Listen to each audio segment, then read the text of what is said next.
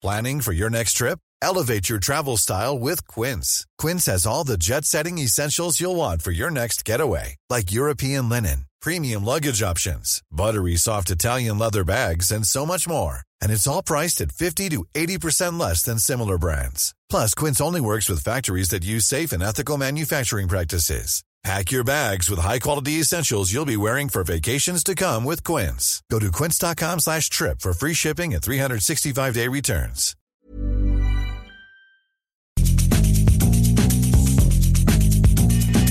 La misma vela, pero con un nuevo formato. Y un estilo único, incluyente, irónico, irreverente y abrasivo. Aquí empieza Me lo dijo Abela con Abela Micha. Imagen del día.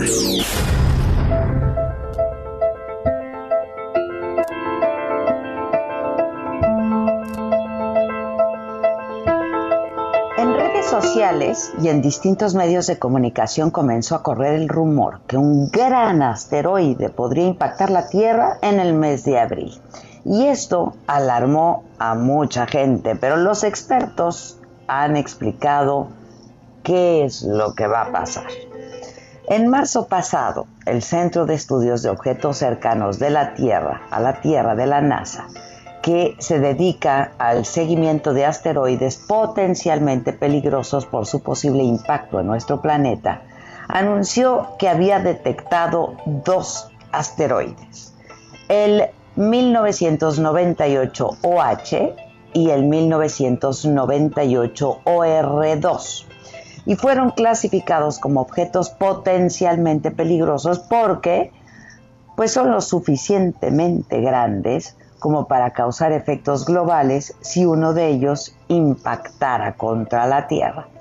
Sin embargo, la Agencia Espacial Norteamericana ha estado claro que a pesar, eh, pese al tamaño de ambos, ha estado aclarando que no hay riesgo de choque, pues van a pasar a unos 5 millones de kilómetros de nuestro planeta, es decir, 13 veces la distancia que existe entre la Tierra y la Luna. Mañana miércoles 29 de abril, uno de ellos, el asteroide 1998E2, sobrevolará la Tierra cuando sean las 4 de la mañana con 56 minutos hora de México. Y pasará a una velocidad de más de 31 mil kilómetros por hora y no se acercará a menos de 6 millones de kilómetros de la Tierra. Este cuerpo celeste rocoso mide 1.7 kilómetros de largo y 4.1 de ancho. Ante su llegada, el director ejecutivo del Instituto de Asteroides de la NASA, el exastronauta Ed Lu, dijo que es un momento emocionante para la defensa planetaria porque estamos al borde de una inundación absoluta de nuevas observaciones que nos van a permitir rastrear 10 veces más asteroides de los que ya se han rastreado antes mientras que el experto James O'Donoghue, científico planetario de la Agencia de Exploración Aeroespacial de Japón, experto en astronomía, explicó en sus redes sociales que este asteroide no representa ningún peligro para nosotros. O la Tierra. Sobre el asteroide que salen las noticias, 1998 OR2, pasará por la Tierra una distancia 16 veces más lejos que nuestra Luna. Los astrónomos han explicado que el asteroide no se va a poder ver a simple vista. Podrá ser apreciado a través de telescopios de 15 centímetros de 20 milímetros de diámetro. Este asteroide 1998R2 no es el más grande que nos ha merodeado, ¿eh? El más grande ha sido el 3122 Florence que sobrevoló nuestro planeta y afortunadamente no chocó con la Tierra el primero de septiembre del 2017 y pasará nuevamente el 2 de septiembre del 2057 y es un objeto potencialmente peligroso por su tamaño colosal y es que mide 2 kilómetros y medio de ancho por 9 de largo. además de rastrear objetos cercanos a la Tierra que podrían representar una amenaza, la NASA y otras agencias actualmente tienen misiones en curso para estudiar asteroides cercanos a la Tierra y mitigar potencialmente el peligro de una colisión. Misiones como Osiris Rex de la NASA y Hayabusa 2 de Japón exploran asteroides en nuestro sistema solar y buscan traer muestras a la Tierra en los próximos años. Se planean también otras misiones, como el DART de la NASA, un ensayo de defensa planetaria para evitar que un asteroide golpee a nuestro planeta y tiene una ventana de lanzamiento para julio del 2021. Estemos tranquilos, pues, por ahora.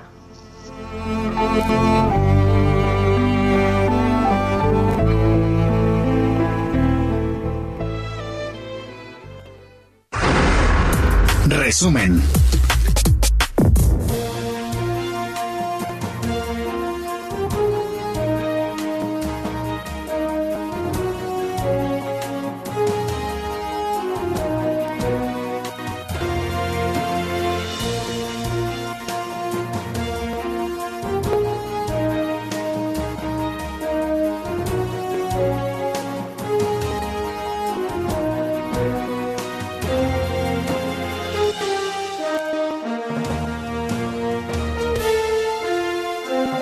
Buen día, hoy que es martes 28 de abril, estas son las noticias. El presidente va a proponer al Senado de la República el nombramiento de Horacio Duarte como nuevo titular de la Administración General de Aduanas.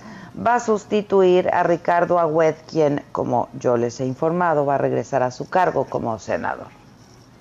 Voy a presentar al Senado a quien va a desempeñarse como director de aduanas.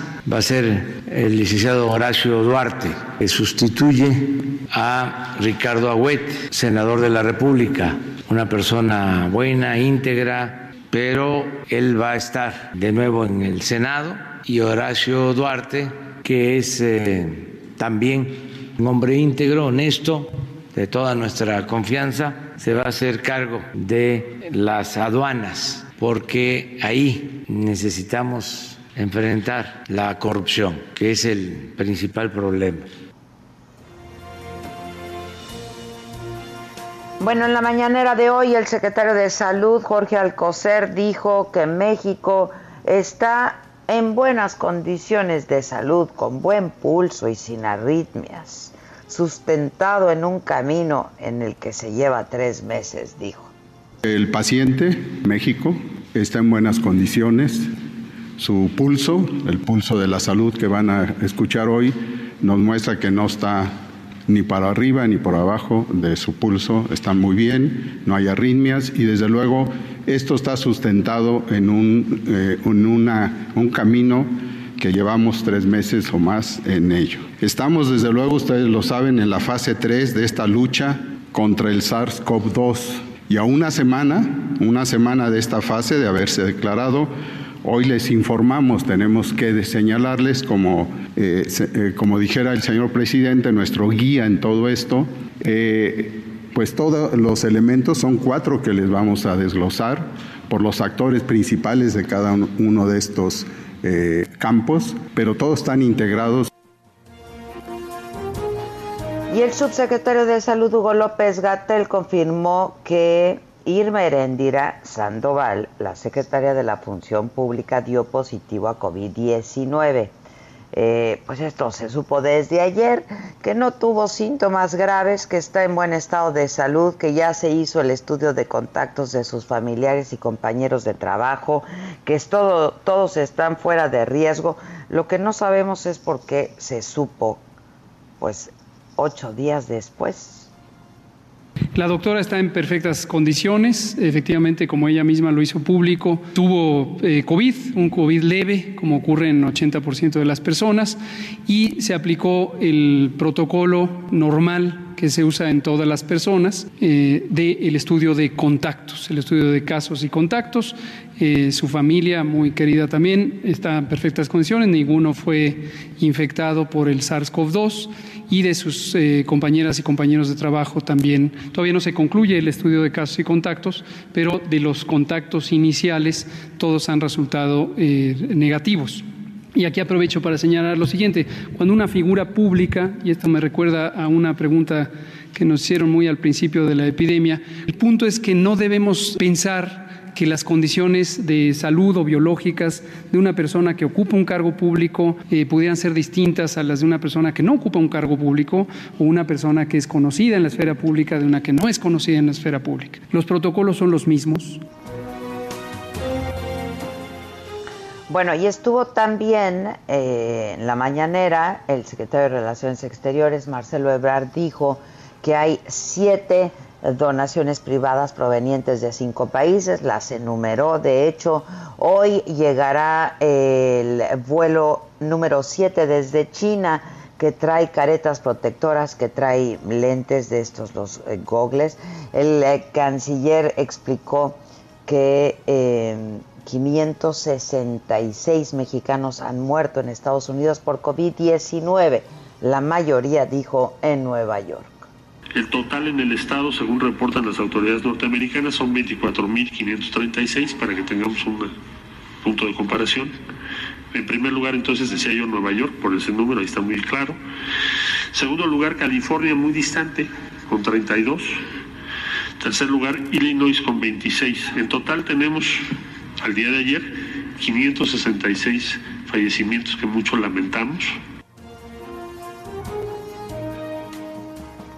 Estuvo también en la mañanera Zoé Robledo, director del IMSS, y anunció que el día de hoy va a iniciar la dispersión de créditos para empresarios solidarios. El primer grupo de 21.582 de estos empresarios solidarios van a comenzar a recibir los primeros depósitos de los créditos por un monto total de 539 millones de pesos partir de las 7 de la mañana de este, de este día, que abre el sistema de pagos electrónicos eh, interbancarios, el famoso SPEI, las transferencias, ya el primer grupo de empresarios solidarios identificados por el Seguro Social y en coordinación con Economía y con Hacienda ya deben de empezar a recibir sus primeros depósitos de 25 mil pesos. Son los empresarios solidarios que no dieron de baja en enero, febrero y marzo a nadie de su plantilla de personal. Y estos primeros de este día nada más son 21.582. 21.582 empresarios solidarios, son la gran mayoría empresas de 1 a 10 eh, empleados, eh, misceláneas, ferreterías, papelerías, eh, carpinterías, abarrotes. ese, ese ejercicio solamente del día de hoy, del depósito, la transferencia de 21.582 empresarios solidarios, es por un monto de 539.550 millones de pesos. Eso es lo que hoy se está dispersando.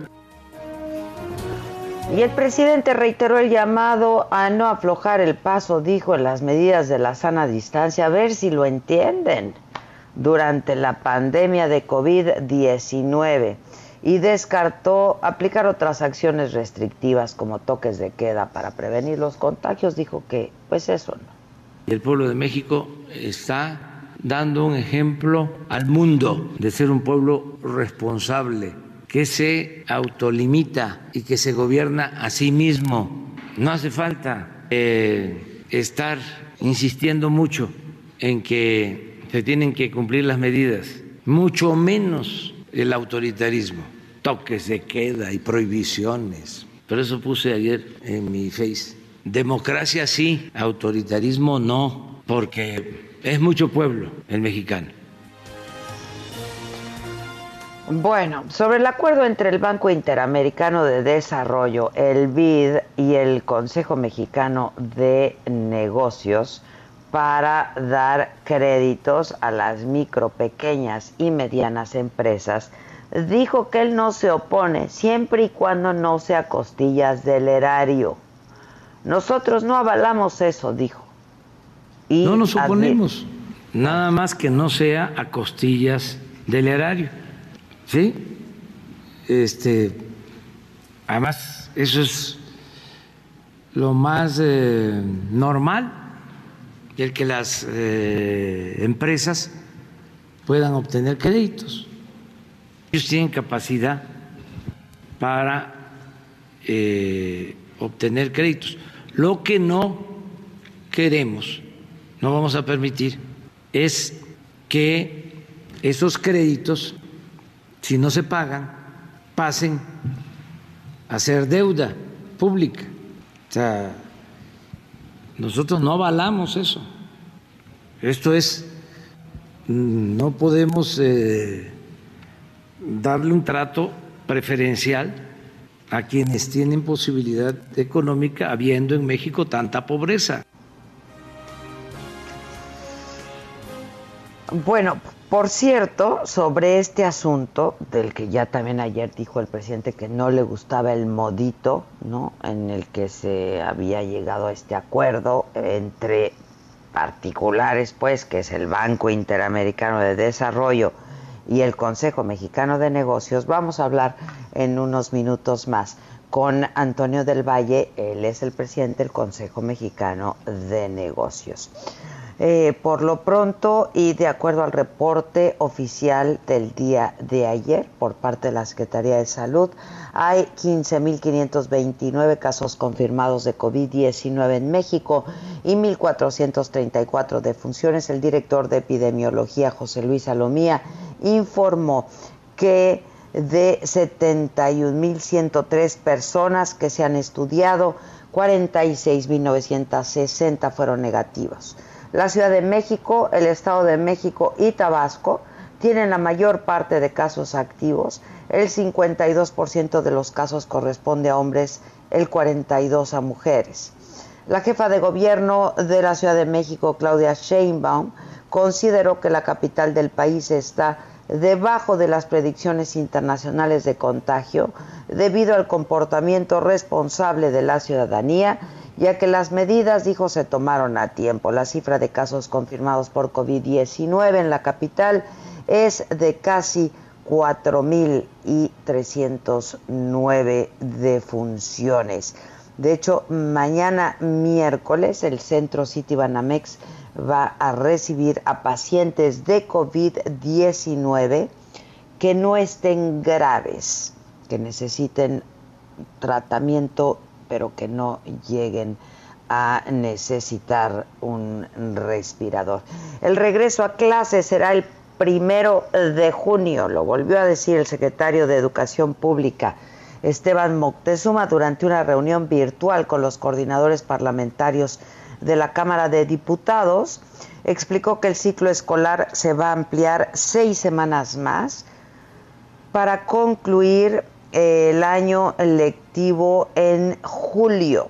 Será un mes, digamos. Dijo que el programa Aprender en Casa permitió que 40 millones de alumnos de todos los niveles dejaran de acudir a los planteles. Y en el escenario internacional, el mundo debería haber escuchado a la Organización Mundial de la Salud cuando dio la alarma sobre el nuevo coronavirus a fines de enero, afirmó y su director general Tedros Adhanom y destacó que todas las recomendaciones de la OMS estarán basadas en la ciencia y en la evidencia y pues ya dependerá de los países seguirlas o no, porque no puede obligarlos a que lo hagan.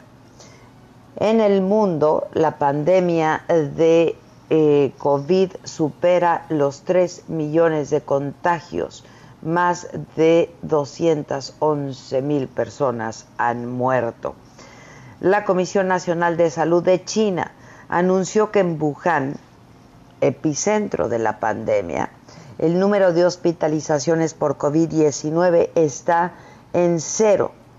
Ya no hay pacientes por COVID-19. Los últimos 12 fueron dados de alta el domingo deberán cumplir un nuevo periodo de cuarentena de 14 días. La comisión informó que se trata de una gran victoria para el sistema de salud de China. Wuhan trata de retomar pues la normalidad tras un estricto confinamiento de toda su población que duró más de 70 días. Y el Tribunal Supremo de Brasil autorizó investigar al presidente Bolsonaro por supuestas injerencias en la Policía Federal Nacional.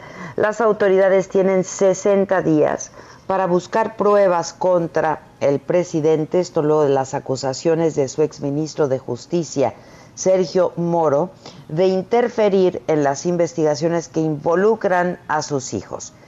El presidente designó a un amigo de sus hijos al frente de la Policía Federal. Bolsonaro vive la peor crisis desde que llegó al poder. Coincide con la pandemia de coronavirus que deja ya 4.500 muertos en el país. Tiempo al tiempo.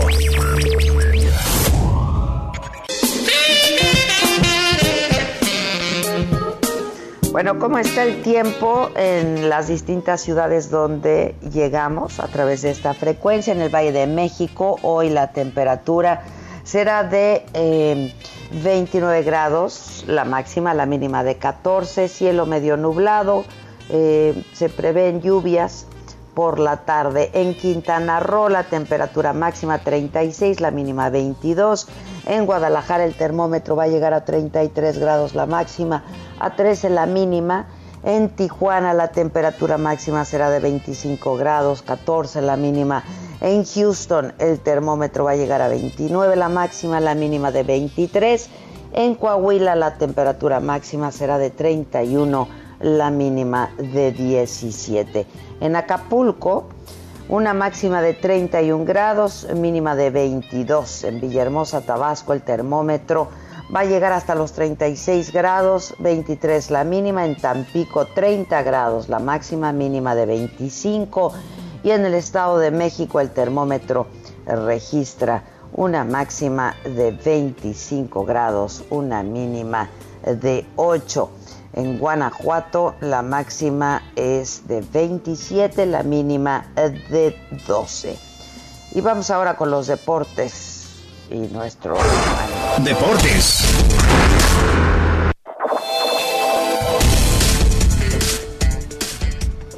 ¿Qué onda, animalito? Hola, jefa, ¿cómo estás? Muy buenos días. Muy bien, ¿y tú? Pues muy bien, con mucha información, alguna buena, alguna triste y una que nos deja un poco de esperanza para retomar actividades deportivas ya en, todo el mundo. Vienen. Pues mira, te platico rápidamente eh, la noticia triste que se llevó a cabo desde todo el fin de semana, se desarrolló la muerte de Tomás Balcázar, este legendario jugador de la Chivas Rayadas del Guadalajara, abuelo de Javier Chicharito Hernández, murió a causa de problemas gastrointestinales y bueno, eh, sin duda es una noticia triste para el fútbol mexicano. Eh, recientemente había entrado al Salón de la Fama Tomás Balcázar y bueno, Javier Chicharito Hernández el día de ayer hizo un, eh, un en vivo por Instagram en la cual se mostró bastante triste, muy, muy consternado por el fallecimiento de su abuelito. El jugador del Galaxy de Los Ángeles hizo una transmisión, como les comentaba, en vivo. Eh, dijo que ha llorado mucho y lamentó no poder viajar a Guadalajara para despedir a su abuelo como se merece debido a la pandemia de, del coronavirus eh, que se vive en el país. Y bueno, eh, pues también hay que recordar que su esposa está embarazada y eso la hace vulnerable. Y bueno, recordó también que alguna vez eh, su abuelo le agradeció a Chicharito Hernández que siguiera sus pasos como futbolista. Así que bueno, descanse en paz Tomás Balcázar, abuelo de Javier Chicharito Hernández. Por otra parte, te platico que una de las noticias que por ahí ha llamado mucho la atención en México es eh, la formación de esta liga de fútbol nueva, ¿no? La Liga del Balompié Mexicano, que le haría la competencia en teoría a la Federación Mexicana de Fútbol. Esta liga sin duda viene a ser un salvavidas para los jugadores que se quedan sin trabajo luego de que se anunció la desaparición del ascenso MX y bueno, eh, pues a, esta liga se ha anunciado ya como presidente de esta nueva asociación de, de, balompié mexicano a Carlos Salcido, este jugador viejo conocido de selección mexicana internacional, jugó en Holanda, en las Chivas, en Veracruz. Bueno, pues ahora va a aportar su experiencia como directivo al ser el presidente eh, de la Asociación Nacional del Balompié eh, en México, que va a iniciar sus funciones a partir del próximo 15 de mayo, obviamente administrativamente hablando. para empezar a calendarizar y ver qué son los equipos y cuáles son los jugadores que se integran a esta nueva liga de fútbol que no está avalada por la FIFA, hay que, hay que destacarlo. Eh, por otra parte, jefa, en tema internacional, te platico y te comento que el Tottenham, equipo de Inglaterra, vuelve a los entrenamientos junto eh, conjunto londinense que dirige eh, también un polémico y conocido técnico internacional, José Mourinho, informó que los jugadores retomarán sus sesiones de prácticas individuales bajo una estricta rotación con el fin de evitar la propagación del coronavirus. Aunque no hay una fecha concreta para que se reanude el torneo de liga, los equipos ya van a comenzar a prepararse por si acaso es posible reiniciar la temporada en junio o en julio de este año. Y para finalizar, te platico que existe la posibilidad de que de, no controlarse la pandemia de coronavirus o de no existir una vacuna para combatir este mal, pues el Comité Olímpico Internacional ha, ha tomado una, una posibilidad de cancelar los Juegos Olímpicos, aunque se vayan a desarrollar en junio, eh, julio, agosto del 2021. Así que vamos a esperar cómo se desarrolla este, este, este, este, este, desarrollo de la vacuna para ver si es posible que los Juegos Olímpicos se disputen, jefa. Así es el mundo de los deportes. Pues ojalá, ojalá. Gracias, animalito. Gracias. Gracias. Buen día. Igualmente, cuídate. Vamos a hacer una pausa rapidísimo. Eh, y regresamos, vamos a conversar con Antonio del Valle, él es el presidente del Consejo Mexicano de Negocios. Eh, ayer estuvo haciendo algunas declaraciones sobre pues esto que dijo el presidente desde ayer muy temprano en la mañanera, pues que no le había gustado el modito en el que se pusieron de acuerdo eh, el BID y pues los, los hombres de negocio y que quieran imponernos sus planes, dijo el presidente. Vamos a ver, pues qué dice hoy. Ya hizo hoy el presidente otra declaración en ese sentido. Este, pues parece que pues que fue un malentendido, que no, no se entendió muy bien. Pero hagamos una pausa y volvemos, por favor. ¿Cómo te enteraste? ¿Dónde lo oíste? ¿Quién te lo dijo? Me lo dijo Adela.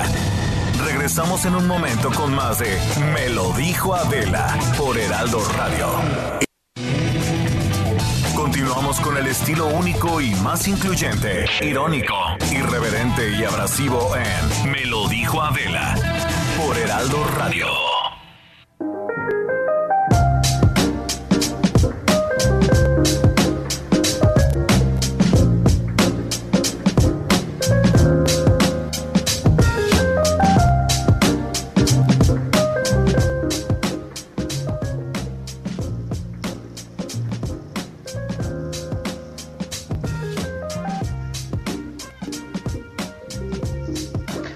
Bueno, ya estamos de regreso y tengo en la línea telefónica a quien le agradezco mucho eh, que, nos atienda y nos tome la llamada.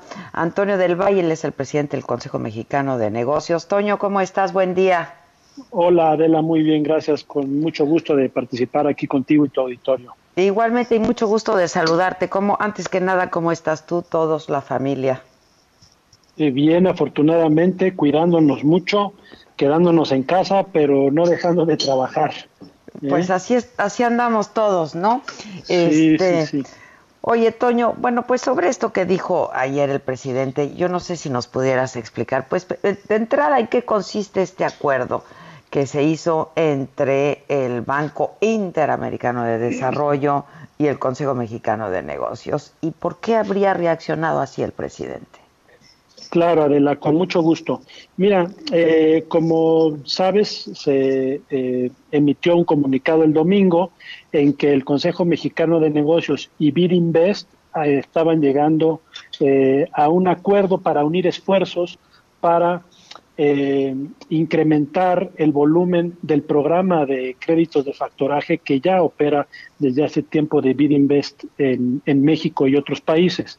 Eh, es importante eh, recalcar que Bidinvest es el brazo del BID, del Banco Interamericano de Desarrollo, enfocado a promover la economía de las empresas privadas en Latinoamérica y México no es la excepción. Y desde ya eh, algunos años, desde 2016, Invest ha venido implementando un programa de financiamientos para micros, pequeñas y medianas empresas en México, el cual venía trabajando con cierto éxito, pero a muy pequeña escala.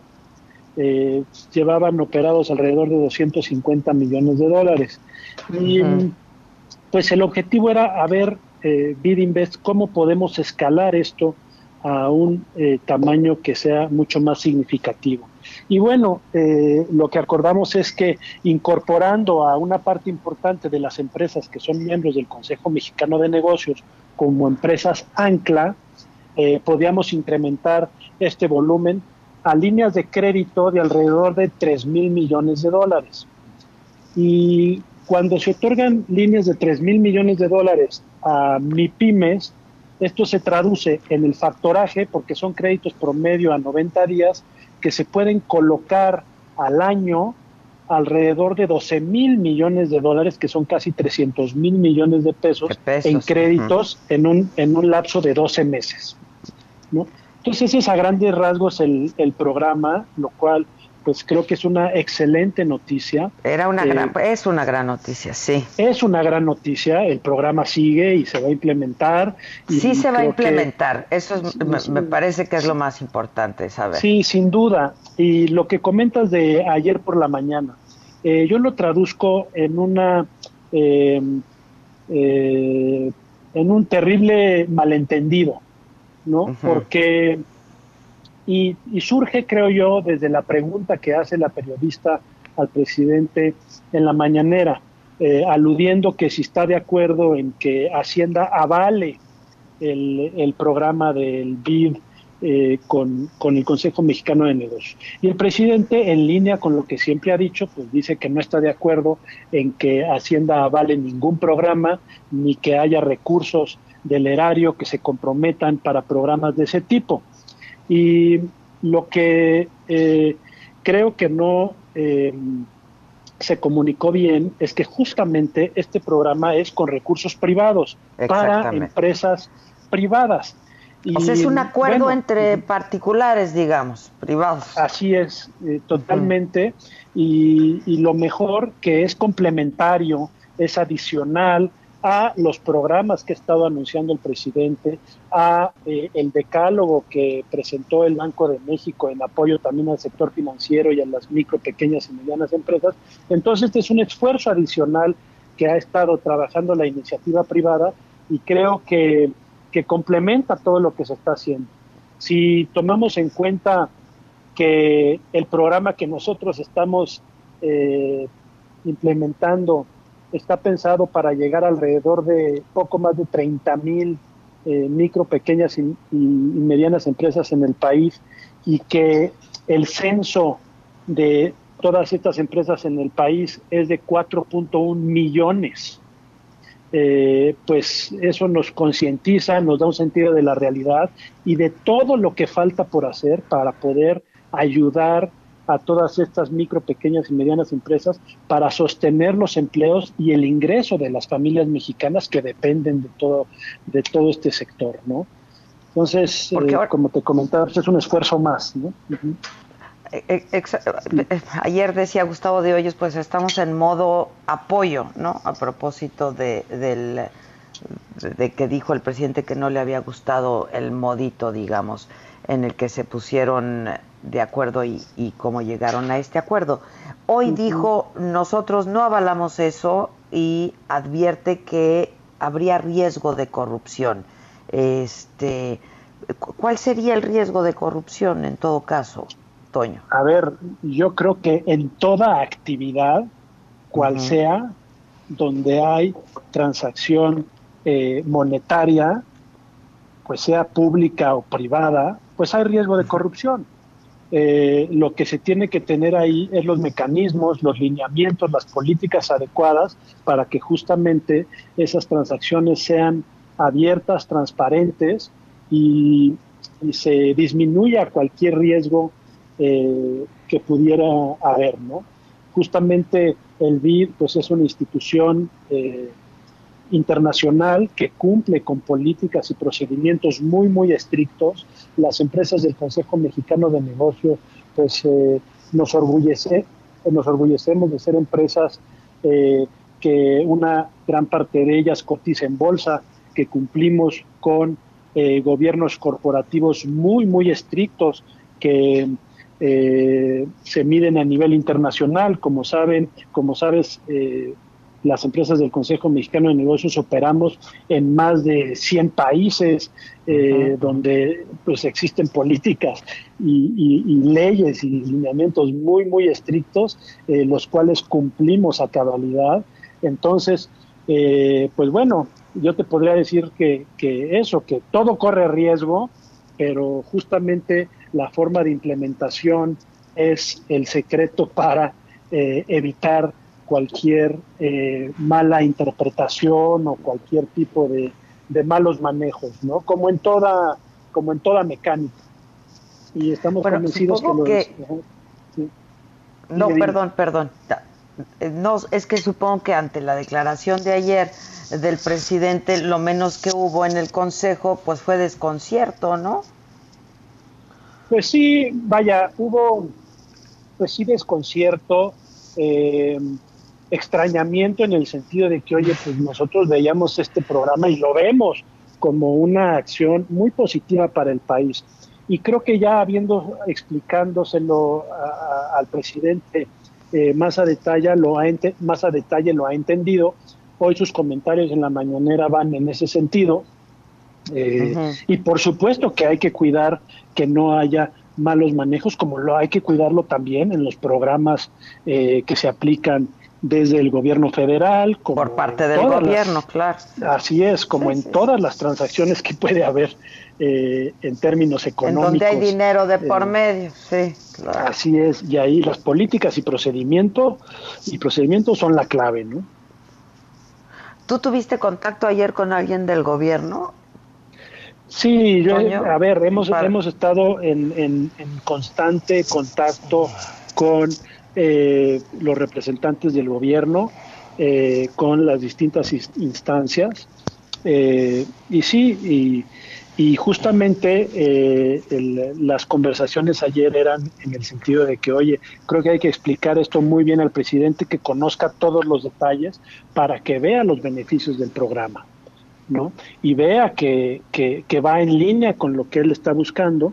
Y, bueno, lo que estamos haciendo es trabajar en favor del país y eh, preocupándonos de los más vulnerables, porque coincidimos completamente con el presidente que los que están sufriendo y van a sufrir más en este proceso. Los que menos tienen. Pues. Los que menos tienen, las micro, pequeñas empresas, eh, que hoy tienen un problema de liquidez, que creemos que hay que atender y por eso hemos tratado de, llevar distintas propuestas. algunas eh, han prevalecido, otras definitivamente no, pero la idea es esa, estar en un modo propositivo de dar eh, propuestas, de dar alternativas, de generar ideas, de tener imaginación para cómo ayudar a nuestros compatriotas. Porque lo que es clarísimo es que sí, tenemos un enemigo. Todos los mexicanos tenemos un solo enemigo que hoy se llama COVID-19 y más vale que lo eh, afrontemos todos unidos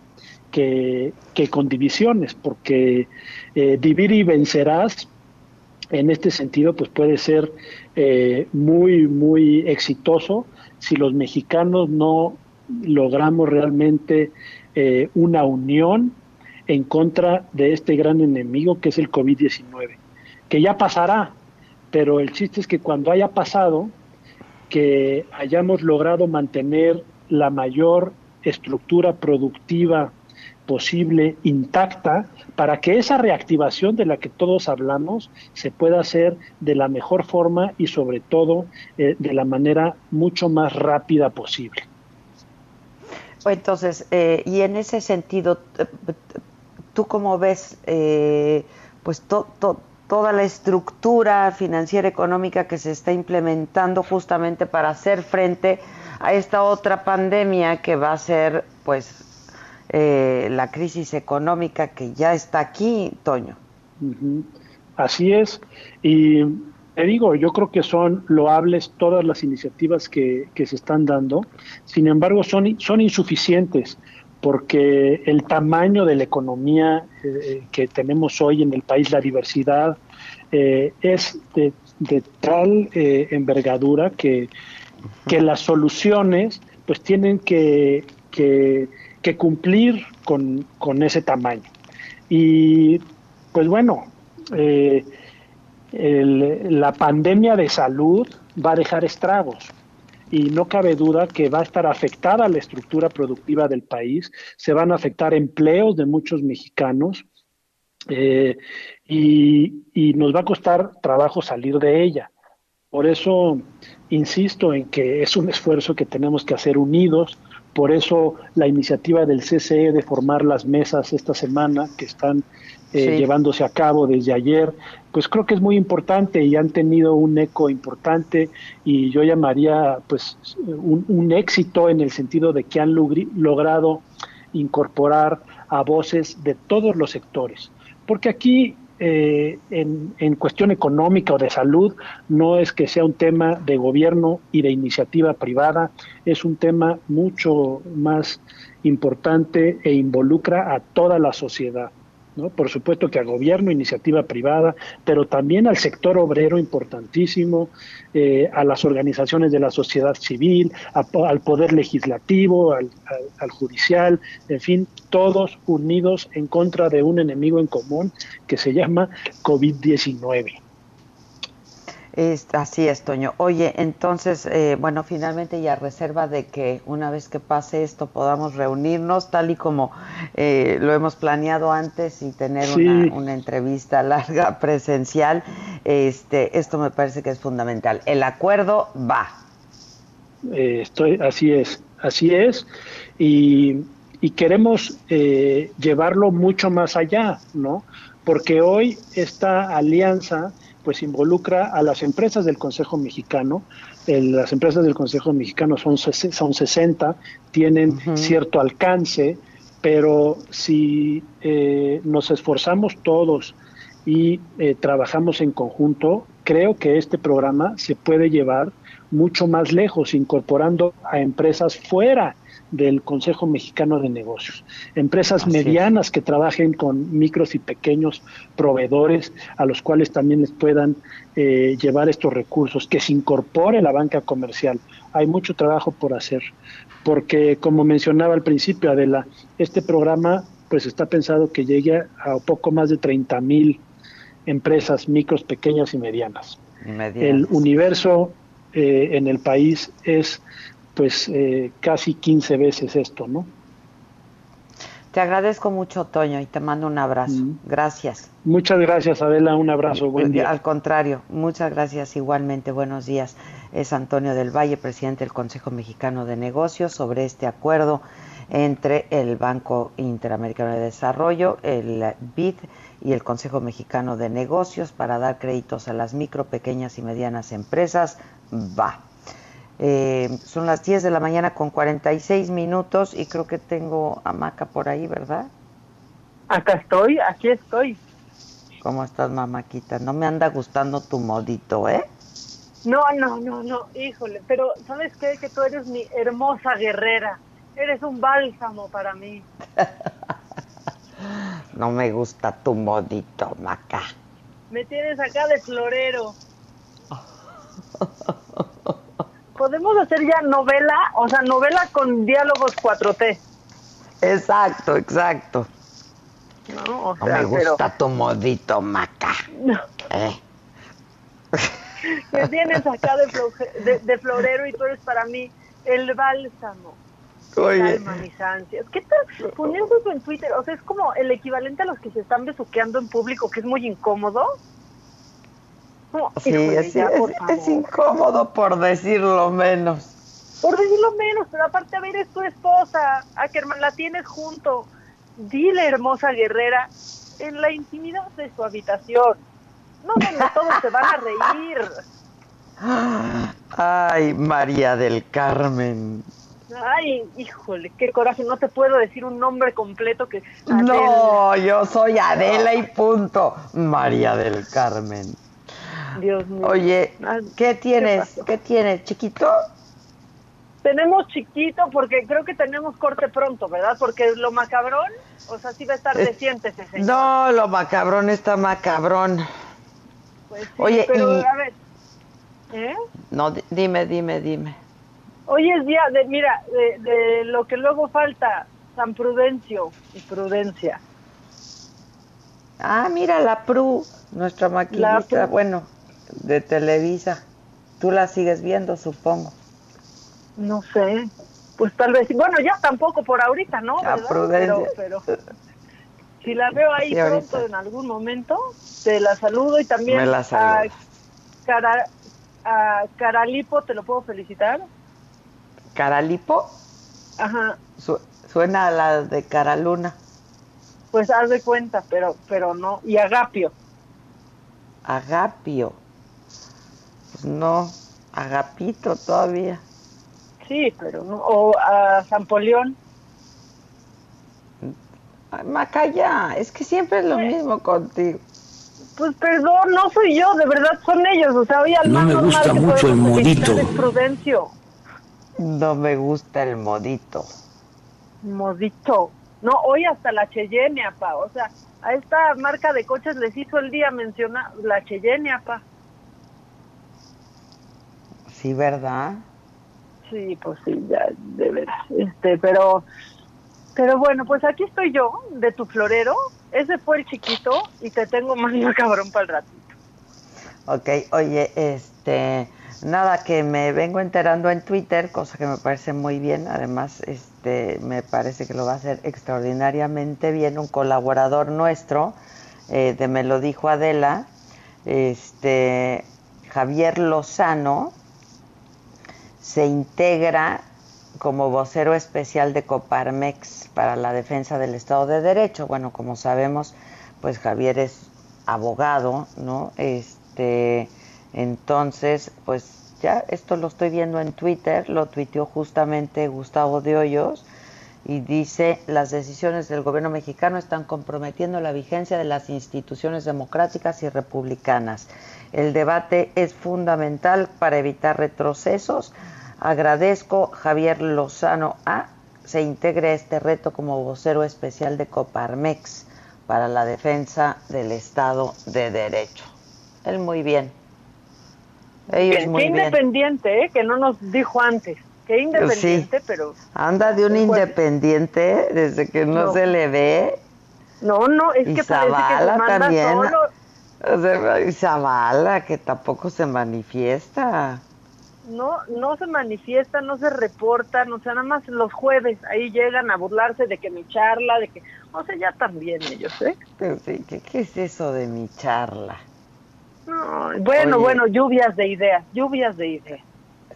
Este, te quedó muy bien el pelo, ¿eh?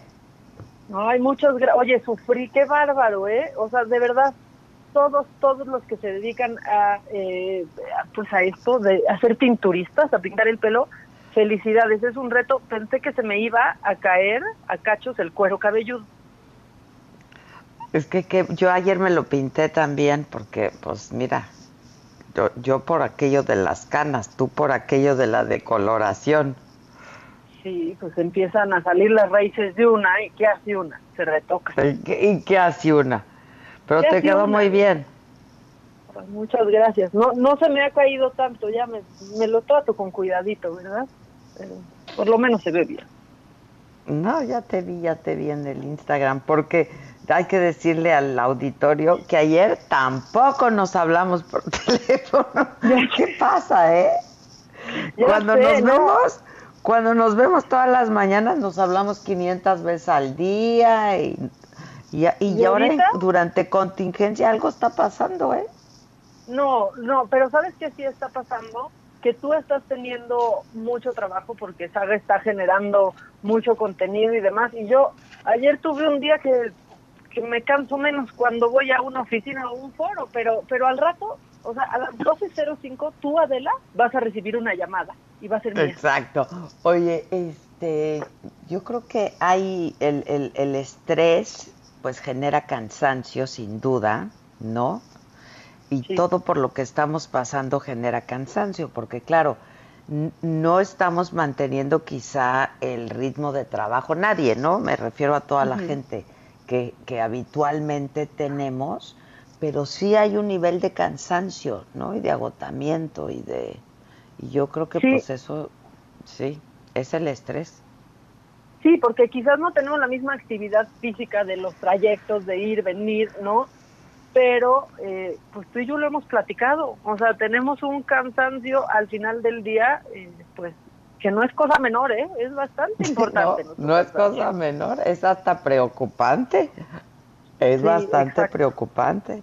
Pero bueno, este, sí estamos en eso de generar contenidos y ponerlos a disposición y a consideración del público, pues para que estén informados, para que estén entretenidos, etcétera, etcétera. Hacemos una pausa y regresamos con lo macabrón, ¿no? Entre otras, entre otras cosas. Ya estás. Buenísimo. Órale. ¿Cómo te enteraste? ¿Dónde lo oíste? ¿Quién te lo dijo? Me lo dijo Adela. Regresamos en un momento con más de Me lo dijo Adela por Heraldo Radio. Continuamos con el estilo único y más incluyente, irónico, irreverente y abrasivo en Me lo dijo Adela por Heraldo Radio. Amigos, muchas gracias por seguir con nosotros. ¿Cuántas veces al día se llevan las manitas a la cara? Ocho veces por minuto, claro, y está comprobado. Y nos podemos infectar, eso que ni qué, si no traemos una buena protección en la cara. Y vamos a platicar como siempre, como lo hacemos cada, cada rato con Adri Rivera Melo. Dinos, por favor, ¿De qué se trata esta máscara? Así es, Monito, acabas de mencionar algo muy importante. Hay que cubrir nuestros ojos, nuestra nariz y nuestra boca. Les traigo máscara hospitalar. Esta máscara está certificada por los más importantes organismos sanitarios en el mundo. Está siendo ya distribuida en México. Y bueno, importantísimo, siempre que les sea posible, quédense en casa. No salgan de casa, amigos.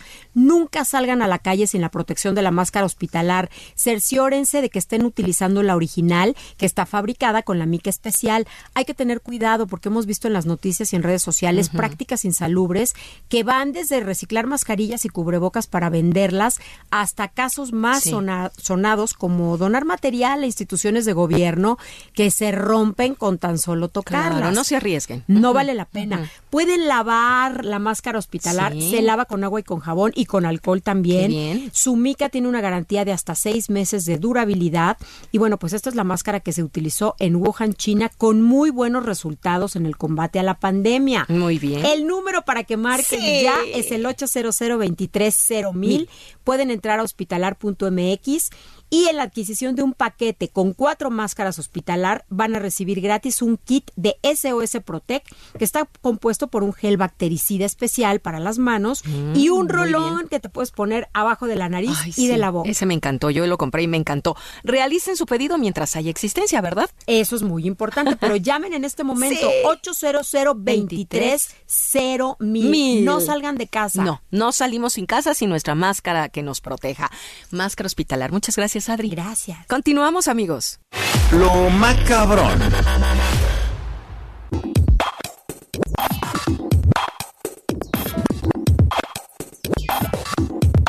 Viene, mamáquita. Ay, te voy a dar alegría. Viene. Porque al darte alegría a ti me la doy a mí misma porque eres mi bálsamo. no lo voy a superar.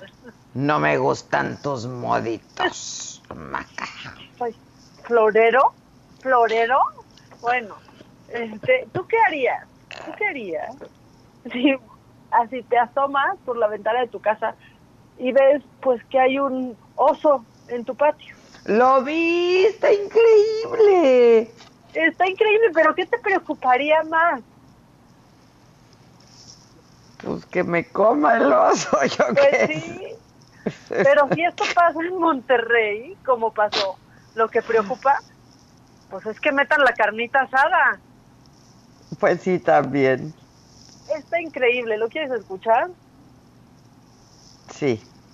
Ahí está. a nada de nosotros. Eugenio, qué miedo, si está grande. Ahí viene, mi amor, cuidado. Lo bueno es que tenemos reja. Mira, ahí viene. No, mi amor, no te le acerques, Eugenio. Hazte para atrás. Hazte para atrás. Hazte para atrás.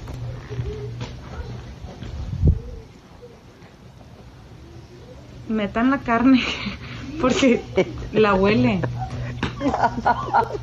¿Quieres nuestra carnita asada, mi amor? Ah,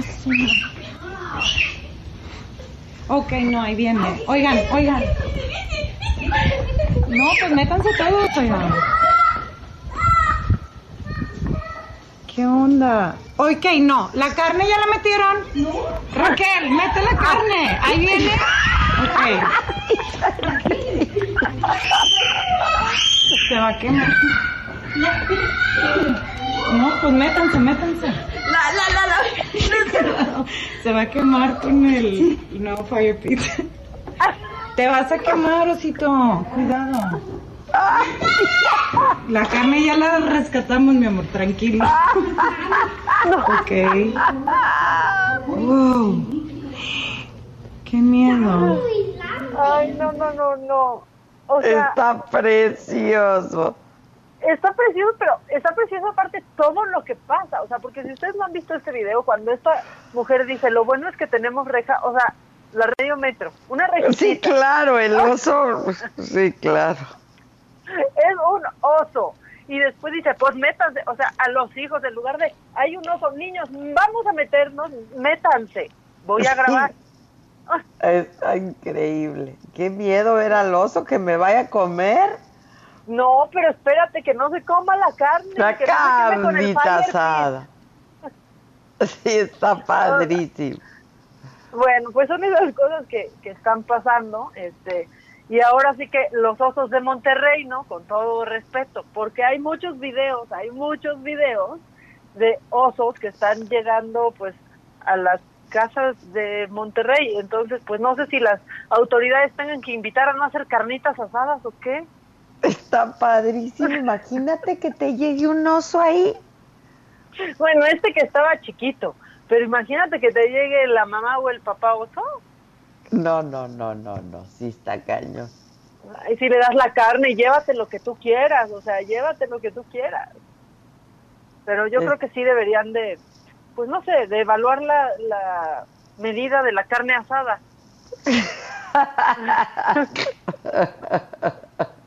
Están atrayendo a los osos. Están atrayendo a los osos y de por sí.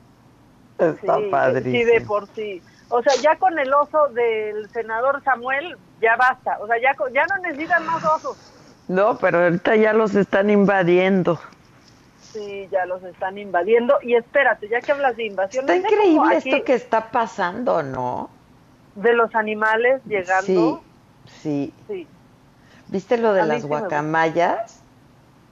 No, lo de las guacamayas no vi. ¿Qué pasó? Te lo voy a mandar ahorita. Está impresionante. A ver si lo subimos.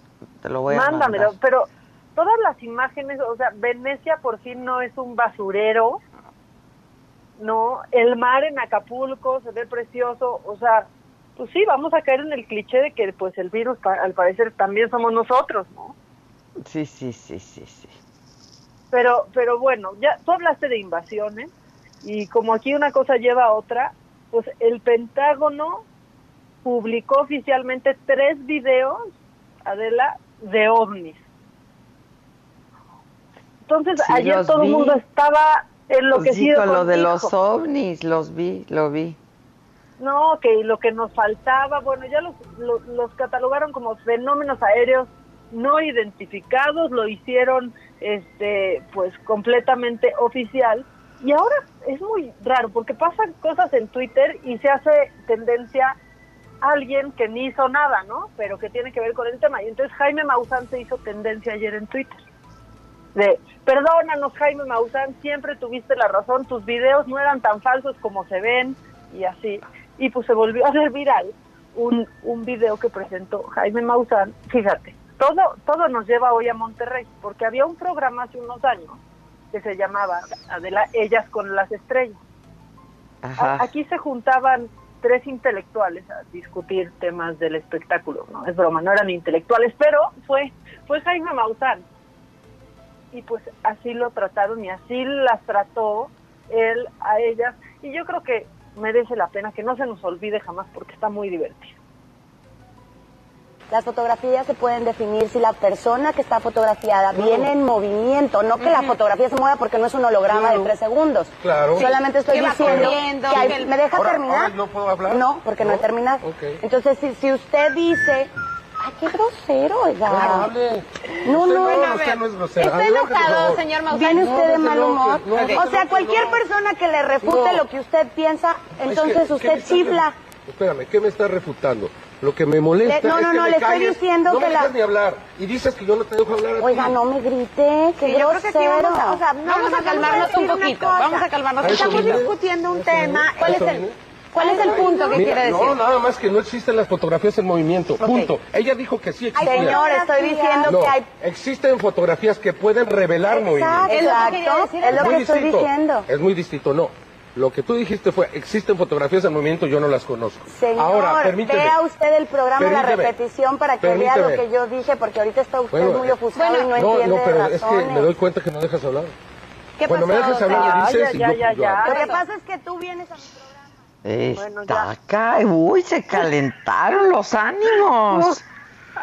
¿Qué tal? ¿Qué tal? Uno piensa que no podría pasar nada en un programa así y de pronto están discutiendo sobre la veracidad de los videos de Maussan y Maussan enloquece y chifla el micrófono. Sí, ya vi que chifló. Ya escuché que chifló. Bueno, ya, este sí era un idiota, pero yo quería quería recordarlo. O sea, y porque pues hoy parece que lo macabrón, el tema fue, fue Monterrey, pero ahora vamos con otra cosa macabrona, porque sigue la novela de la vida de Gatela. ¿Sigue? Es que sigue, es que ya, o sea, ya hay un malo de la novela, ya hay un antagonista. A ver, ¿quién es? O sea, tú pensarías que no. Y entonces yo ayer decía, bueno, pero a ver ya, o sea, sí, si están diciendo que siguen casados, pues ¿para qué aclara ahorita la ex esposa que no? O sea, que se espere tantito. Bueno, pues es que ya salió el peine. Lo que A pasa ver. es que ella, al parecer, como dicen las revistas del corazón, se ha dado una segunda oportunidad en el amor. No me digas. Sí, sí, sí, sí. Se dio una segunda oportunidad del amor con, aparte, o sea, espérate, para que esto se, se ponga todavía más intenso, con un periodista, al parecer. No me digas. ¿Conocido?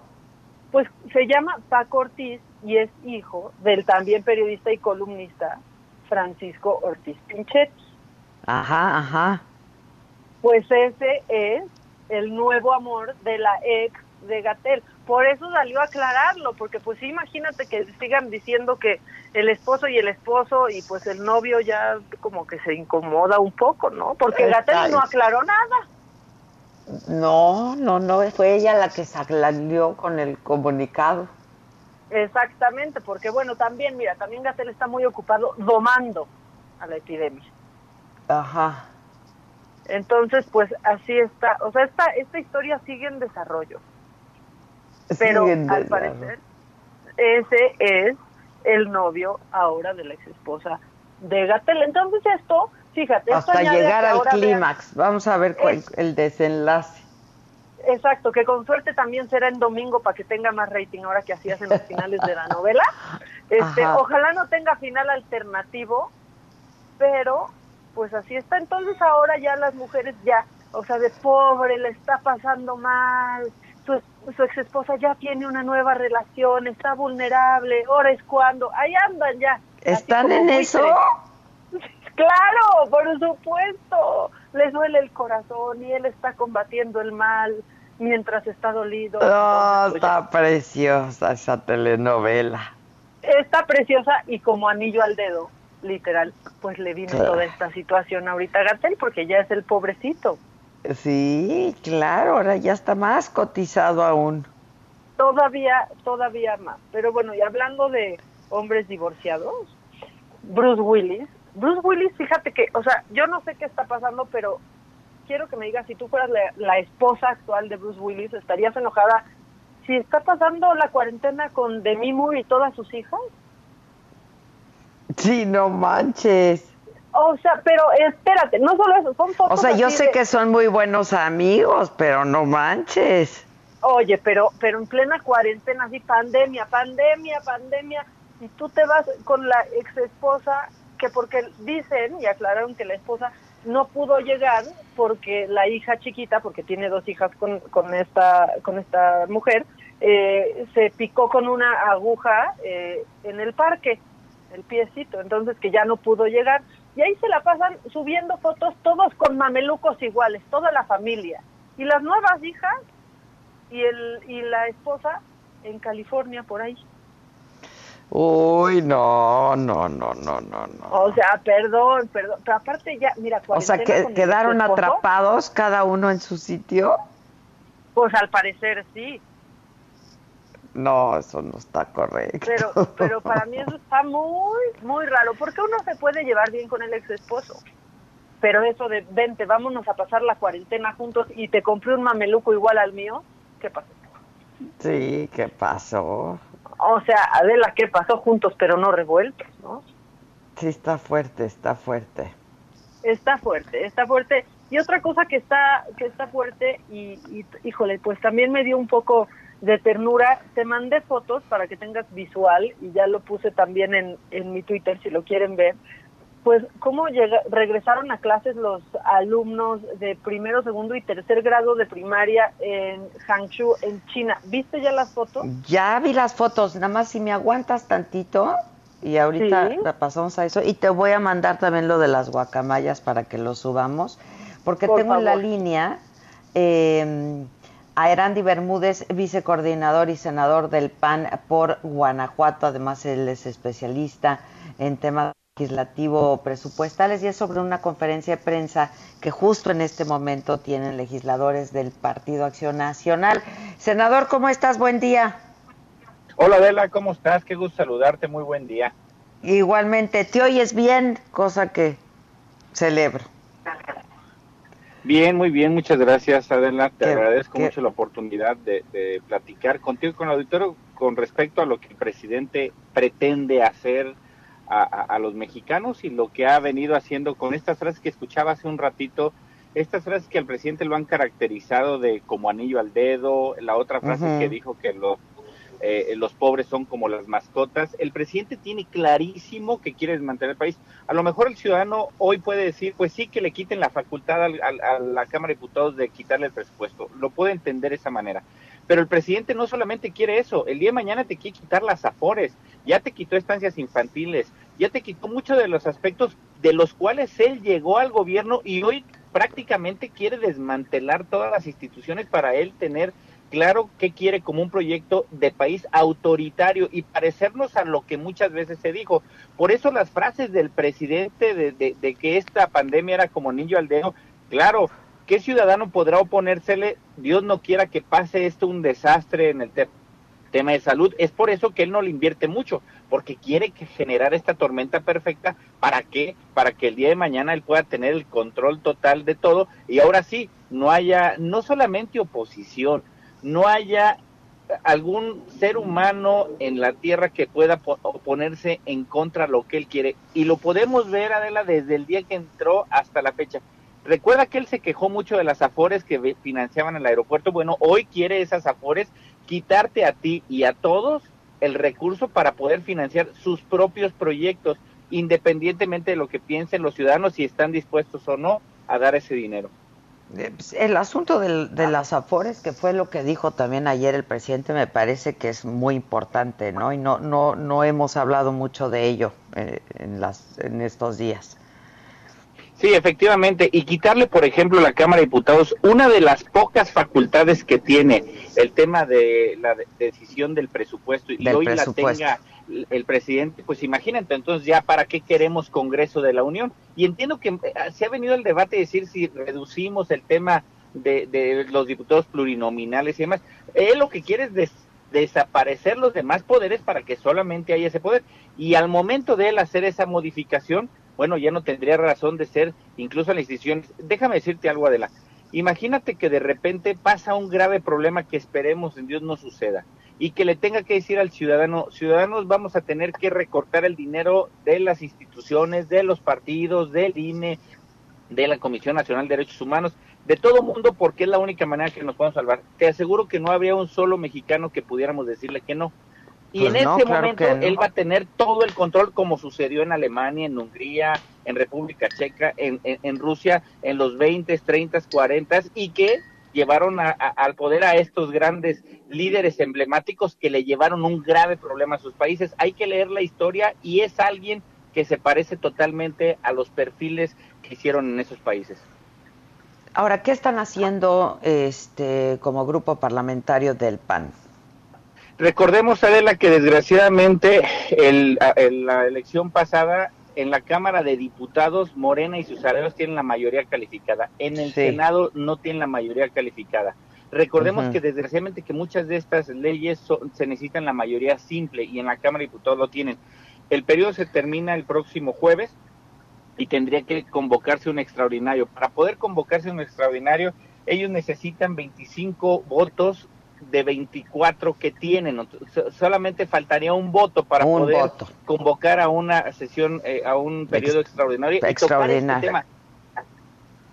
Mira, de la, la gente a lo mejor no, no, no, no hemos dimensionado, pero el que el lunes antepasado la Cámara de Senadores hayamos sesionado el tema de la ley de amnistía y dejar de lado el tema de la salud y el tema de la economía y el presidente solamente se haya centrado en el tema de la amnistía, de veras es preocupante. O sea, al presidente no le interesa más que se haga este, e, e, este río revuelto, ganancia de pescadores, esta tormenta perfecta para su anillo al dedo, como él lo menciona, para poderse hacer el uso de todas las instituciones y él perpetuarse como se han perpetuado algunos eh, líderes con sus mismas características alrededor del mundo.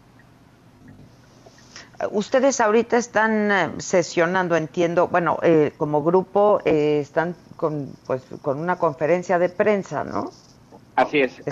ahorita como grupo tenemos este, una conferencia de prensa, nos estamos reuniendo y estamos viendo la estrategia. no nos alcanzan los votos, hay que decirlo muy claro, el, el que la pasada elección eh, Morena. Sí, no alcanza, no alcanza. No nos alcanza. Déjame decirte algo, Adela, y lo decía un día en tu programa, por ejemplo, el Partido Verde, el Partido Verde que en el 2000 estuvo con el PAN, en el 2012 con el PRI, ahora con Morena, quien se opuso toda la vida y quien decía que había que castigar fuertemente a los delincuentes cuando él pedía la pena de muerte, pues fueron de los que ayudaron a Morena para sacar la ley de amnistía. Ve, ve, esas grandes incongruencias que el ciudadano tiene que empezarnos a, darse cuenta que hoy, por ejemplo, en México, nuestro sistema de salud es, es tan endeble. Bueno, hemos visto los videos y es donde el presidente no le ha puesto un solo peso al sistema de salud y hoy los médicos y enfermeras este ejército de hombres y mujeres que dan la vida por todos nosotros, son los que con sus propios recursos están comprando su equipo para poder atender a los ciudadanos. Pues en el mejor de los casos, porque se están enfermando también están enfermando. Y, y déjame decirte, de la, analizando lo que el presidente ha dicho, y esa es mi teoría, el presidente está esperando esta tormenta perfecta, como lo dijo muy bien este anillo al dedo, para poder ahora sí hacerse cargo y decir y que se cumple aquella frase que él dijo en una mañanera que los pobres son como las mascotas. Y lo quiero es, es muy duro Adela pero lo voy a decir así la mascota no muerde la mano que le da de comer y el presidente eso es lo que él quiere. Hay que decirlo muy claro aunque aunque les duela pero así es lo que ha estado construyendo desde el primero de diciembre del 2018 a la fecha bueno, pero pareciera que, es una teoría así como de la conspiración o qué está pasando, Erandi. Yo te lo digo muy claro, parece, parece que es una teoría y por eso te lo decía hace un rato, es mi teoría, pero cuando empiezas a ver todos estos tipos de, de, acciones que está llevando desde el primero de diciembre hasta ahorita, bueno, la teoría, en mi teoría es una teoría muy personal, bueno, pues está, eh, eh, va el camino de poderse hacer una realidad. Si sigue con estas situaciones de quitarle el afore a todos los ahorradores pequeños, grandes, como gustes, quitar y el día de mañana que te tengas que jubilarte no vas a tener un recurso y entonces qué es lo que quieres dependes entonces de mí. Como ya no tienes tu dinero dependes de mí dependes de mi gobierno dependes de mi presidente Andrés Manuel no entonces eso es lo que él quiere. Al momento de quitarle en el Congreso de la Unión, en la Cámara de Diputados particularmente el tema del control presupuestal y entonces los diputados no van a tener ya razón de ser en, el, en México, entonces ya no tendría razón de ser y entonces va a decir, ok, entonces vamos a eliminar el Congreso, la Cámara de Diputados, la Cámara de Senados, porque ya no tienen una razón de ser más que las leyes eh, eh, secundarias y entonces vamos a dejar un, un, un, esquema más pequeño para poder tener estas leyes secundarias y que ellos las puedan discutir. Y entonces es cómo voy acotando, cómo voy quitando esos contrapesos que a este país tanto le han servido y que a la democracia y que tanto le han, costado y que tanto han costado en todos sentidos. Que tanto nos han costado a los mexicanos. Y en todos sentidos. Ahora, ¿cuánto margen de maniobra tienen? Estamos en la rayita, Adela, te lo digo, estamos en la rayita para poder convocar al periodo extraordinario. Necesita a ellos un voto, un voto que puede ser del PRI, de, Movimiento Ciudadano, del PRD o de el PAN. Un voto de cualquiera de esos cuatro partidos para podernos ir al periodo extraordinario. Y bueno, y por eso es que están eh, dando ustedes esta conferencia. ¿Cómo está el cabildeo? ¿Cómo están las cosas? A ver, Adela, esto es esto eh, eh, es bien complejo y por eso es importantísimo tu, tu labor de comunicar y la labor de todos los medios de comunicación de que pongan las alertas de lo que puede suceder, de lo que está sucediendo. Ah, cuando desapareció el tema de las estancias parecía que no pasaba nada, luego desapareció el tema de las mujeres, de los refugios para las mujeres violentadas, no pasaba nada, aumentó más lo, el tema de feminicidios. Y entonces vemos cómo ir cambiando tal parece que decimos, vamos a dejarla pasar porque no pasa nada. Sí, Adela, sí está pasando. Y entonces es un tema que los ciudadanos, los medios de comunicación, todos podemos decir, esto que dijiste muy poderoso, Adela, nos ha costado tanto, desgraciadamente no ha sido tan tangible esta situación para el grueso de la población que tenemos que saber cómo comunicar la ventaja que ha tenido el tener todas estas instituciones. Por eso es importante alertar y, y reclamarle a los partidos y a los legisladores que se presten a este juego que quiere hacer Morena y sus aliados. Pues estamos en ello, estamos en ello y pues como siempre este es un espacio abierto para todas las voces. Avísanos, ¿no? Este, ¿qué pasa? Está supongo por terminar la conferencia o Sí, sí, así es, Adela.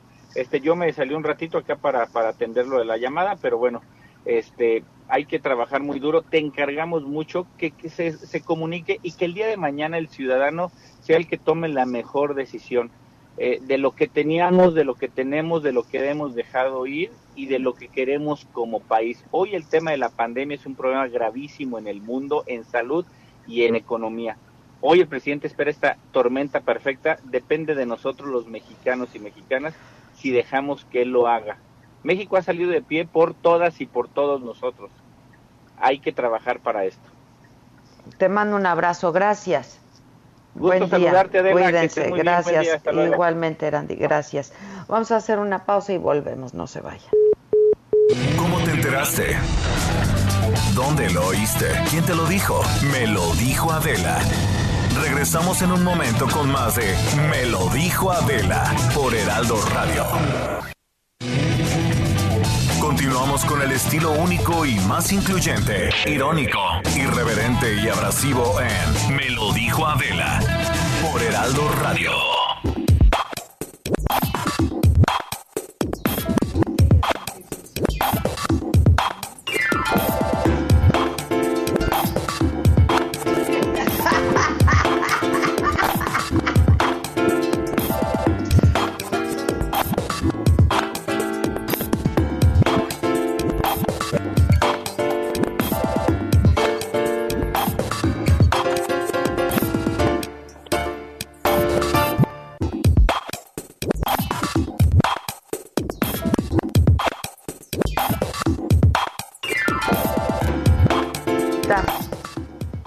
¿De qué te andabas riendo? ¿De qué te andabas riendo?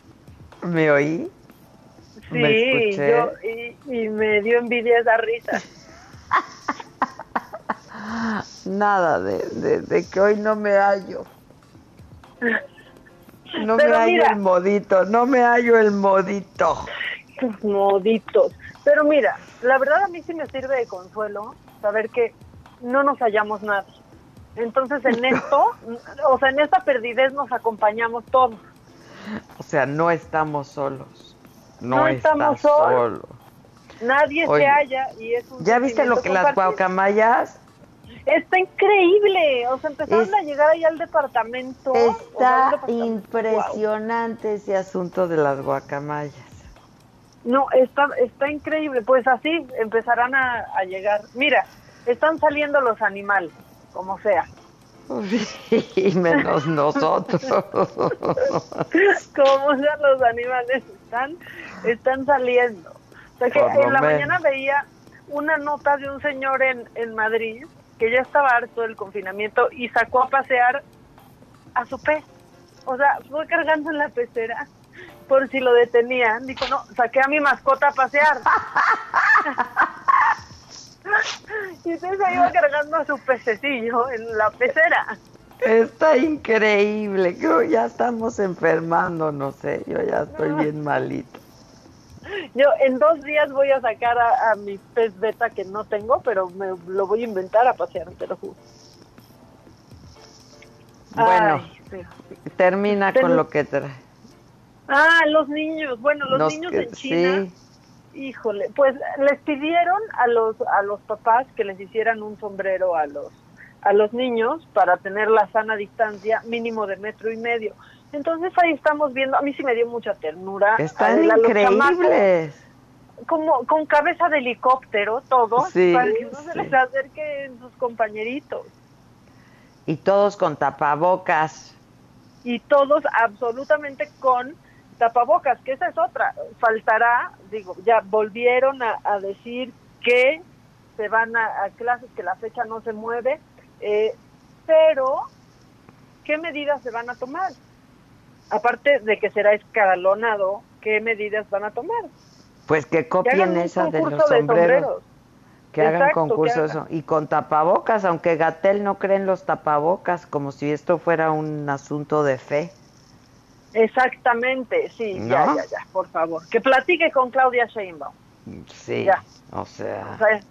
ahí le queda ahí le queda cerquita. Pero bueno, ahora que los maestros están dejando muchísima tarea, que esa también no sé si has visto, pero es la, la queja, ¿no? Y ellas también me dicen, ¿y qué ya no pueden las mamás, ya no, pueden las mamás, de veras, porque además hay quien tiene cuatro hijos y de distintos niveles y no tienen tantos dispositivos y entonces haz una tarea, haz otra tarea, entrega. Pero ¿qué les pasa también? Oye, pero y luego, ¿cómo las mandas? ¿Eh? O sea, las que, la queja de los estudiantes, o sea, ya pon tú de prepa, de secundaria, es, está bien, pero solo nos están dejando tarea. O sea, ¿qué está haciendo tu maestro? Solo nos está dejando tarea y tarea y tarea Exacto, aparte paga la colegiatura, pues ¿qué me estás enseñando?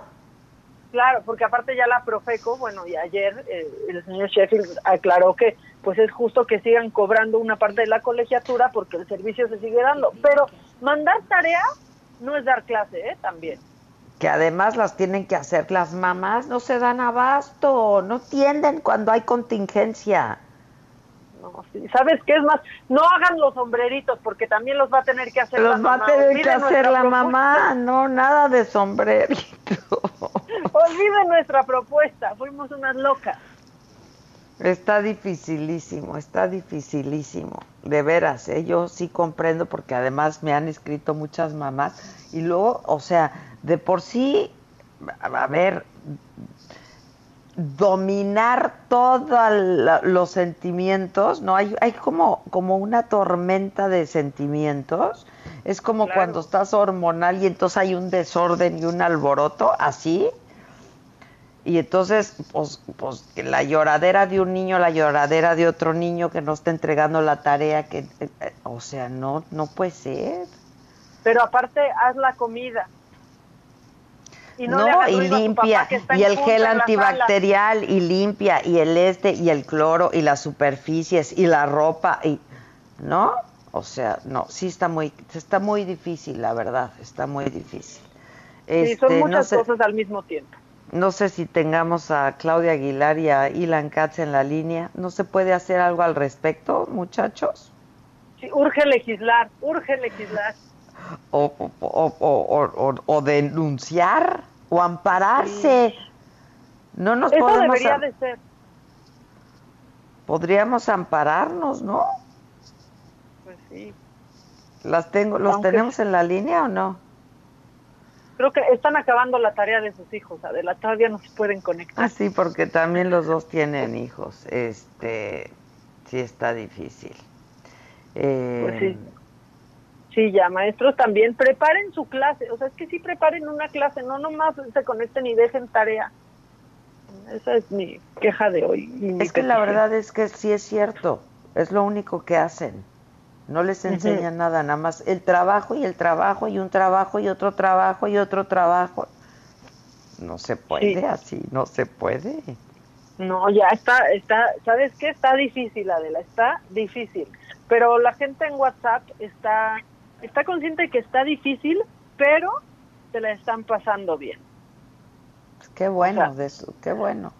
La verdad. Se le están pasando bien. Y qué te bueno dicen que alguien se la pase bien. Ya sé, ya sé, hasta dicen, las escucho con mucho agrado. Gracias por presentarnos entrevistas tan interesantes. Al contrario, También. ¿qué más dicen? Buenos días, Adela, me encanta tu programa y tu risa. Te escucho en las brisas. Mándame saludos. Soy el gato negro. Saludos para Mamáquita.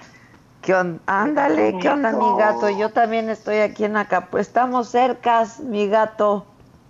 Exacto. Tan, tan cerca y tan lejos. tan cerca y tan lejos. Este, pues no sé, Claudia Aguilar, si pudiéramos ampararnos en contra de las escuelas y estas tareas que dejan. Ilan Katz, ¿cómo están? Buen día. Hola, ¿Cómo buen estás? día. Pregúntanos a Ilan y a mí, es justo lo que quisiéramos. Y yo creo que los pobres niños también, esto ya no es que, esto es ya que está no- fuera de todo control. Claudia, no está bien esto. Por supuesto que no está bien, y además se dan el lujo de mandar tarea hasta de las clases especiales, música, arte, deporte, o sea, de verdad están fuera de control. Hay que justificar el honorario al licenciado. Exacto, quieren justificar Sí, pero el ¿cuánto se les egreso, pero pagando? ¿sabes qué? No ¿A poco puede no estás ser. pagando más, Kat?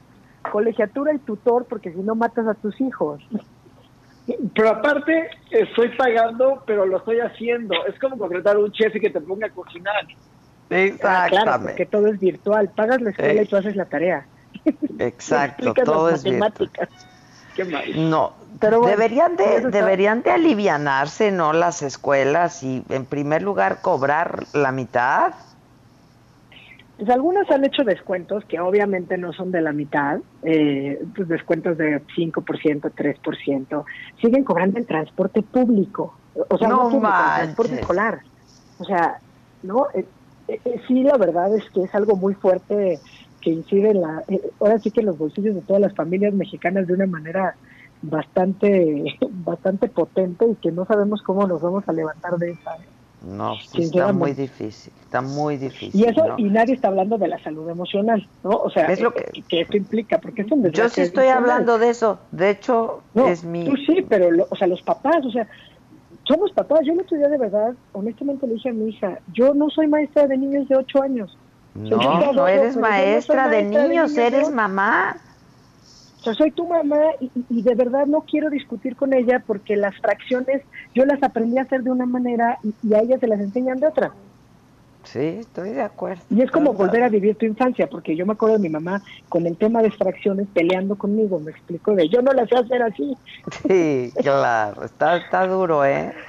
pero sí está difícil. La verdad es que Está- yo creo que emocionalmente y todas las emociones disparadas, todas y exacerbadas. Entonces ya estás llorando Pues en un momento y ya estás riéndote en el... Está muy difícil. Y, y para los papás, y me refiero a papás, haz de cuenta, hombres y mamás, o sea, Sí, en el claro. caso de Ilan y su corazón de madre, ¿no? Lo debe estar compartiendo así.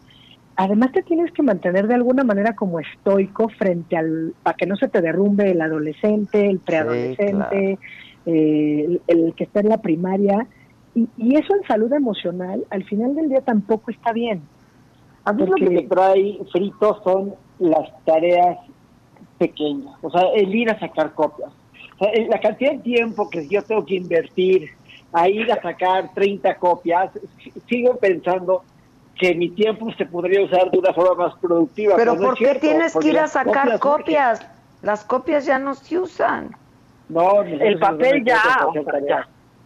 ¿Qué? De- de- depende, ¿no? Depende si se usan o no, pero justamente, eh, incluso antes de, de entrar al aire, Adela, platicábamos Ilan y yo, y creo que además es un tema que cruza transversalmente el tema de las tareas, aludiendo a lo que dice Ilan de las copias, y, el, y la brecha digital que existe, o sea, que es otra gran disparidad que tenemos en nuestro país, ¿no?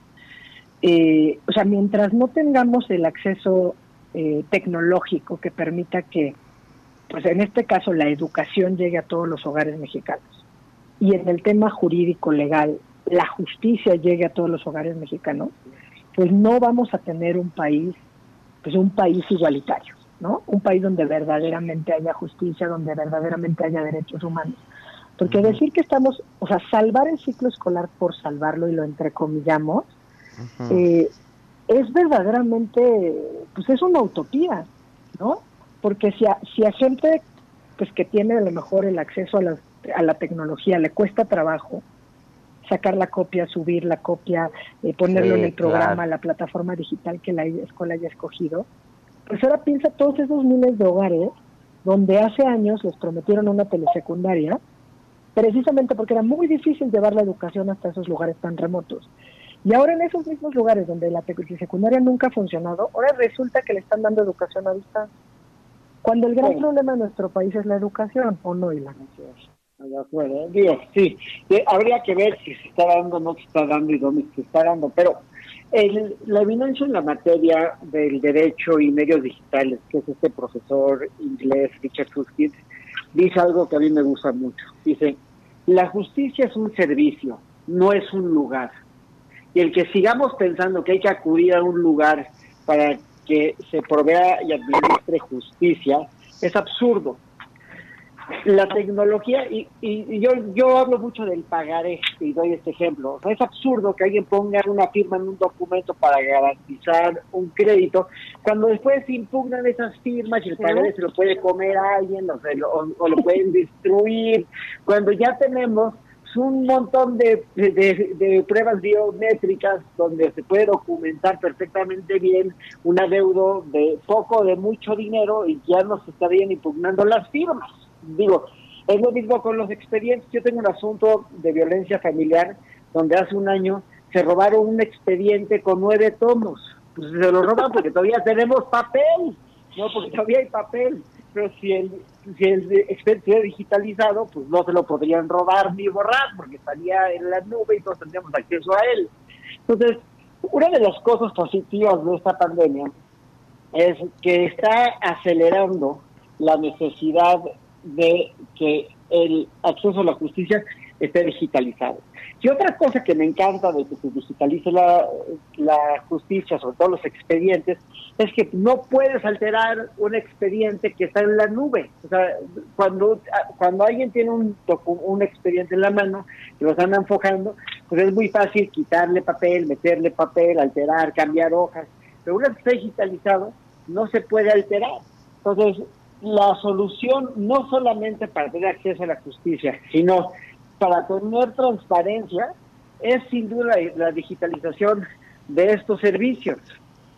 Y, retomando lo que dices, eh, eh, y citando precisamente pues, a, Richard Soskin, que, la justicia es un servicio, eh, justamente en los decretos o en los acuerdos que emitió ayer el Poder Judicial Federal, que por un lado obviamente prorrogan para la, la suspensión de actividades jurisdiccionales o extienden el plazo hasta el 31 de mayo, eh, sí también se hace cargo del reconocimiento de que el acceso a la justicia, que era lo que veníamos comentando hace una semana, no puede estar absolutamente paralizado o sujeto a lo que un en un contexto normal entendemos como casos de urgencia. ¿no? Y entonces, eh, en este acuerdo que me parece muy importante que emitió ayer el Pleno del Consejo de la Judicatura, se acordó implementar un nuevo esquema de operación en los juzgados y los tribunales, obviamente priorizando lo que es la salud de, los servidores públicos y obviamente de los usuarios, pero garantizar que haya acceso a la justicia. Y, en ese sentido, lo que dice Ilan eh, respecto, por ejemplo, al tema del juicio en línea o a la digitalización de la justicia, dice que esos asuntos que se hayan estado tramitando bajo la modalidad de juicio en línea desde un principio se van a reanudar y van a continuar a su total resolución, lo cual es absolutamente congruente y lógico, ¿no? No había ninguna necesidad de paralizar un expediente que ya se estaba tramitando en línea de principio a fin. Pero hay una cuestión adicional. Como no hemos logrado esta digitalización de la justicia, porque con, no obstante que lo tenemos previsto, por ejemplo, a nivel federal, el expediente en línea desde el 2013, llega esta emergencia sanitaria en el 2020 y pues nos cae un frentazo de la realidad diciéndonos, híjole, no estábamos listos, ¿no? Entonces, también, pues ni modo, reconoce el Poder Judicial y dice, vamos a reanudar también la resolución de los casos eh, en donde únicamente queda pendiente dictar sentencias. Lo cual es importante destacar y publicitar, porque obviamente eh, para ello pues los tribunales colegiados van a sesionar también de manera remota, como ya lo viene haciendo la Corte en pleno y en sala. Entonces, estos dos puntos es muy importante tenerlos presentes, pero sobre todo es muy importante que nos demos a la tarea, todos y todas, de hacer que los legisladores ¿no? verdaderamente se hagan cargo de esta justicia o de esta digitalización de la justicia. Es decir, si las tecnologías están ahí, si se ha reconocido que el acceso a la Internet es un derecho humano o a las tecnologías digitales, podemos y debemos trabajar todos y todas juntos para construir un mejor sistema de justicia que incluya esta posibilidad del uso de las herramientas tecnológicas que tenemos a nuestra disposición. Porque esta fue una pandemia que nos tiene a todos fuera de control pero nada garantiza que salgamos pronto y nada garantiza que no se vuelva a repetir. No, no, sé si estás de acuerdo, Ilan. Estoy totalmente de acuerdo. Y otra cosa que también me llama mucho la atención es que si nosotros tuviéramos un sistema donde todas las promociones se hicieran de forma digital por correo y todas las resoluciones se emitieran de esa forma y tuviéramos el contacto con la autoridad altamente restringido, también evitarías grandes problemas de corrupción, porque la corrupción se da uno a uno en el contacto diario de ir a pedir sobre todo cosas que parecerían pues muy cotidianas como copias, esto, el otro, la, la agilidad. En el momento que eliminas el contacto entre las personas para agilizar las cosas, es el momento que eliminas la posibilidad de corromper a la autoridad o de que la autoridad pida un cochupo. Entonces, vas a, y aparte vas a generar un mundo de bendiciones. Y un ejemplo muy pequeño es el siguiente. Uno de los problemas más importantes en épocas de sismos en los edificios es el peso del papel en, los en las oficinas de gobierno. Si eliminas el papel, automáticamente puedes los edificios más seguros y el riesgo en una zona sísmica como la Ciudad de México bajaría dramáticamente. Entonces, pues yo creo que esto debe ser una prioridad, no solamente por el acceso a la justicia, sino por todas las virtudes que conlleva. De acuerdo contigo. Oye, y pues otro tema del que estábamos pensando, eh, platicando un poquito fuera del aire, es de este, pues este acuerdo lamentable, más bien decreto que se publicó el 23 de abril en la edición vespertina y que ya se tradujo en una presunta iniciativa de ley por parte del, presidente de la República, donde eh, con independencia de hacer críticas de fondo, yo creo que hay que entender, eh, más bien de forma, hay que entender dos cosas de fondo que son muy sutiles, en las cuales tendríamos que tener mucho cuidado, ¿no? Eh, ¿Por qué se habla de, hacer recortes que son cuestionables, cuando menos, y de limitar o restringir derechos a los empleados públicos? ¿no? Es decir, no podemos tener por un lado un discurso aparentemente de izquierda donde diga por el bien de México primero los pobres, estar haciendo frente todos y todas desde nuestro fuero interno, personal, profesional, académico, a la crisis que se viene económicamente y que nos vengan a decir que se van a cerrar 10 subsecretarías de un plumazo, que no sabemos cuáles, pero que las vamos a determinar, que va a haber un financiamiento de gasto a partir de suprimir derechos de los empleados públicos, derechos que además no tienen por ningún fundamento que puedan eliminar, como es el derecho a recibir un aguinaldo, ¿no? Un, un, derecho que está previsto constitucionalmente, ¿no? Y obviamente previsto pues en las leyes federales que rigen el trabajo de los empleados al servicio del Estado, ¿no? A mí este discurso sí me parece sumamente grave. Eh, creo que tendríamos que poner atención en pues, que también nuestros los servidores públicos pues tienen que tener eh, garantizados sus derechos, porque también tienen obligaciones y tienen compromisos, tienen familias que mantener y tienen expectativas de vida diseñadas en función de su ingreso y que pues no pueden venir una vez que está aprobado el presupuesto a decir yo te voy a restringir, eso sí, voluntariamente hasta un 25% de, de manera progresiva, ¿no? Y sobre todo decir, bueno, pues no voy a tener aguinaldo. También dice ninguna otra prestación, está bien, si las otras prestaciones de fin de año no tienen fundamento en ley, pues nadie tiene derecho a percibirlas. Pero, pero eso no procede, ¿no? Todos y todos los trabajadores. ¿Mande? No, no procede, ¿no? Pues no, por supuesto que no. No, o sea, legalmente claro que no, el problema no es legal, el problema es... Es político. ¿Quién le claro. va a decir que no? Que no al presidente. Pues sí. Pero- Ese es el gran pero- problema. Pero la incertidumbre de la pandemia, que sin duda es una incertidumbre para todos, es una gran incertidumbre para el status quo político. Yo lo que veo, y esto es mi corazón de madre que late y late fuerte hablando, es que estas medidas lo que van a hacer, independientemente de erosionar la popularidad de- del gobierno actual, erosionan su credibilidad ante la clase media.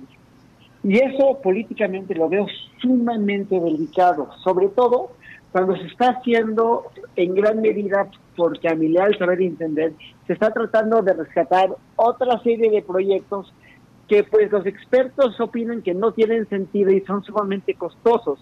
Entonces le estás pidiendo un sacrificio a gente que no puede sacrificarlo cuando en la realidad estás o hay una resistencia a sacrificar proyectos que deberían a todas luces de ya estar pues mínimo pospuestos para otro momento histórico en la en, en esta realidad tremenda del- de la pandemia mundial que francamente no sabemos para cuándo. O sea los, los- en Estados Unidos están reabriendo estados y las consecuencias de que las cosas regresen a la normalidad para México, porque muchos de estos estados, estados fronterizos, todavía no las podemos ni siquiera empezar a dimensionar. Texas abre el primero de mayo, pero pues Texas tiene, hasta oído entendido, frontera con México y hay una gran movilidad entre Texas y México. Entonces, las consecuencias me parecen que pueden ser dramáticas. Y estas medidas, pues sumándole la miseria a, a una crisis pandémica, pueden ser sumamente dedicadas políticamente para el presidente. Exactamente. Y, y volviendo, por ejemplo, al tema este del presupuesto. En este momento, eh, una vez después de este decreto, pues presentó el presidente una iniciativa, ¿no? Eh, que a mí había anunciado en el transitorio del decreto. Pero la verdad es que la pregunta viene en, en el por qué el presidente quiere tener el control de- legal del presupuesto si tiene un Congreso a modo.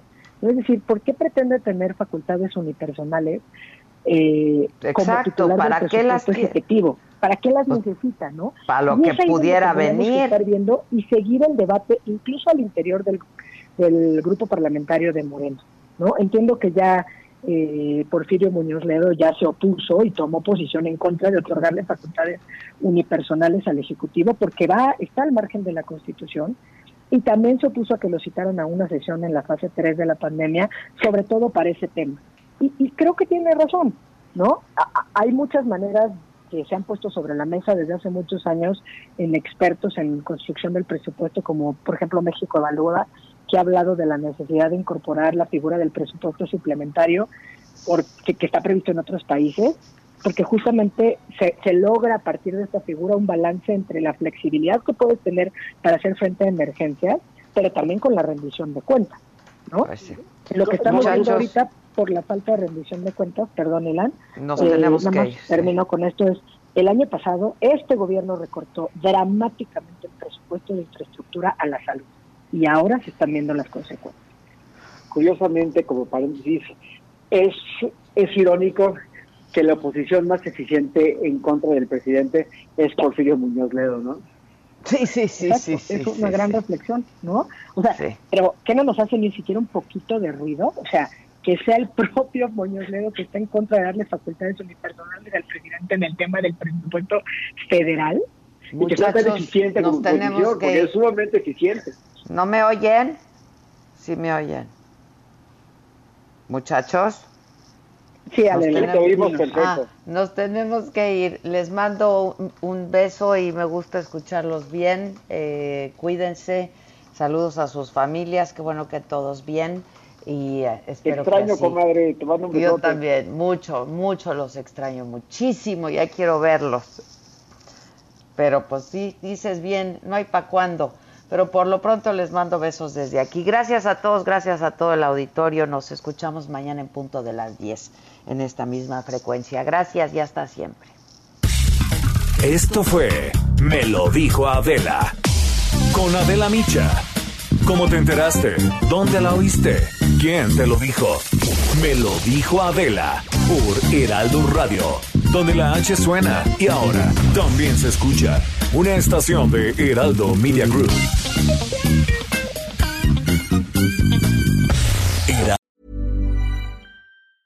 Even when we're on a budget, we still deserve nice things. Quince is a place to scoop up stunning high-end goods for 50 to 80% less than similar brands. They have buttery soft cashmere sweaters starting at $50, luxurious Italian leather bags, and so much more. Plus, Quince only works with factories that use safe, ethical, and responsible manufacturing. Get the high-end goods you'll love without the high price tag with Quince. Go to quince.com/style for free shipping and 365-day returns.